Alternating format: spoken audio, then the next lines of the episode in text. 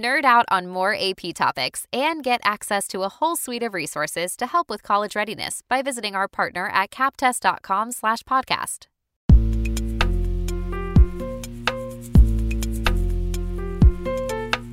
Hey, welcome to Barron's AP US History Podcast. In the last episode, we took a deep dive into the period of the Gilded Age and industrialization from 1865 to 1898. Now let's look at some multiple choice questions related to this period. Let's practice with questions that refer to a primary source. Remember, savvy test takers often look at the attribution of the quote before they read it to gain context. And when it comes to the AP exam, every bit of understanding helps. So here's the attribution George Rice, How I Was Ruined by Rockefeller.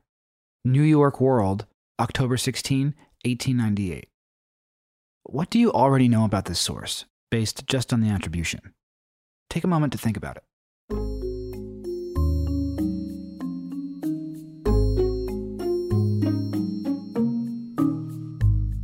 Well, you know what year it was written. You may also recognize the name New York World. It was a large circulation newspaper of that time period. And you probably know the last name Rockefeller. John D. Rockefeller was a famous robber baron who built a massive company called Standard Oil. What about George Rice? You probably aren't familiar with him, and that's fine. Primary sources often come from people who aren't famous. Now let's listen to the quotation.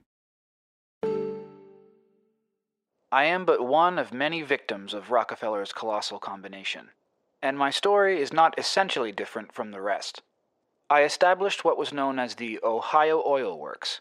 I found, to my surprise at first, though I afterward understood it perfectly, that the Standard Oil Company was offering the same quality of oil at much lower prices than I could do, from one to three cents a gallon less than I could possibly sell it for. I sought for the reason and found that the railroads were in league with the Standard Oil concern at every point, giving it discriminating rates and privileges of all kinds as against myself and all outside competitors. How would you sum this up in your own words?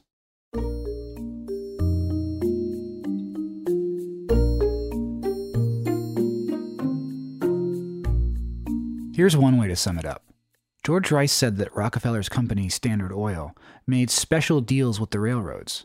Those deals meant that Standard could charge much less for oil. As a result, George Rice's company went out of business. Now you have a pretty good idea of what the quote means and who said it.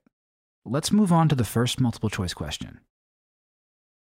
Rockefeller's business model, as described by George Rice, would best be considered an example of A global distribution, B, horizontal integration, C, regional planning, or D, vertical consolidation.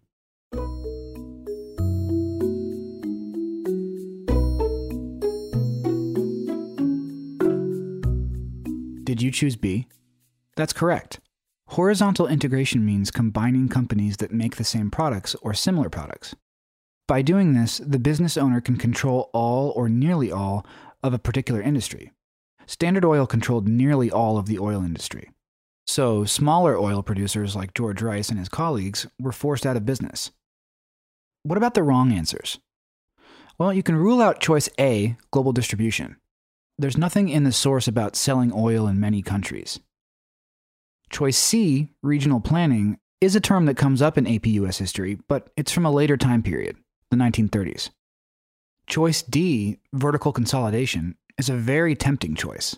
It sounds like another term from the period, vertical integration. But that's a different method that robber barons used. It means controlling not only a particular product, but also the raw materials needed to make it and the means of transportation needed to move it. It's a different way to force out the competition. Let's move on to the next question. Defenders of corporate actions, such as the one described in the passage, would find support in A. Herbert Spencer and the ideas of social Darwinism, B. Henry George's proposal for a single tax on land, C. The Omaha platform of the Populist Party, or D. Upton Sinclair's novel The Jungle. Which answer is correct?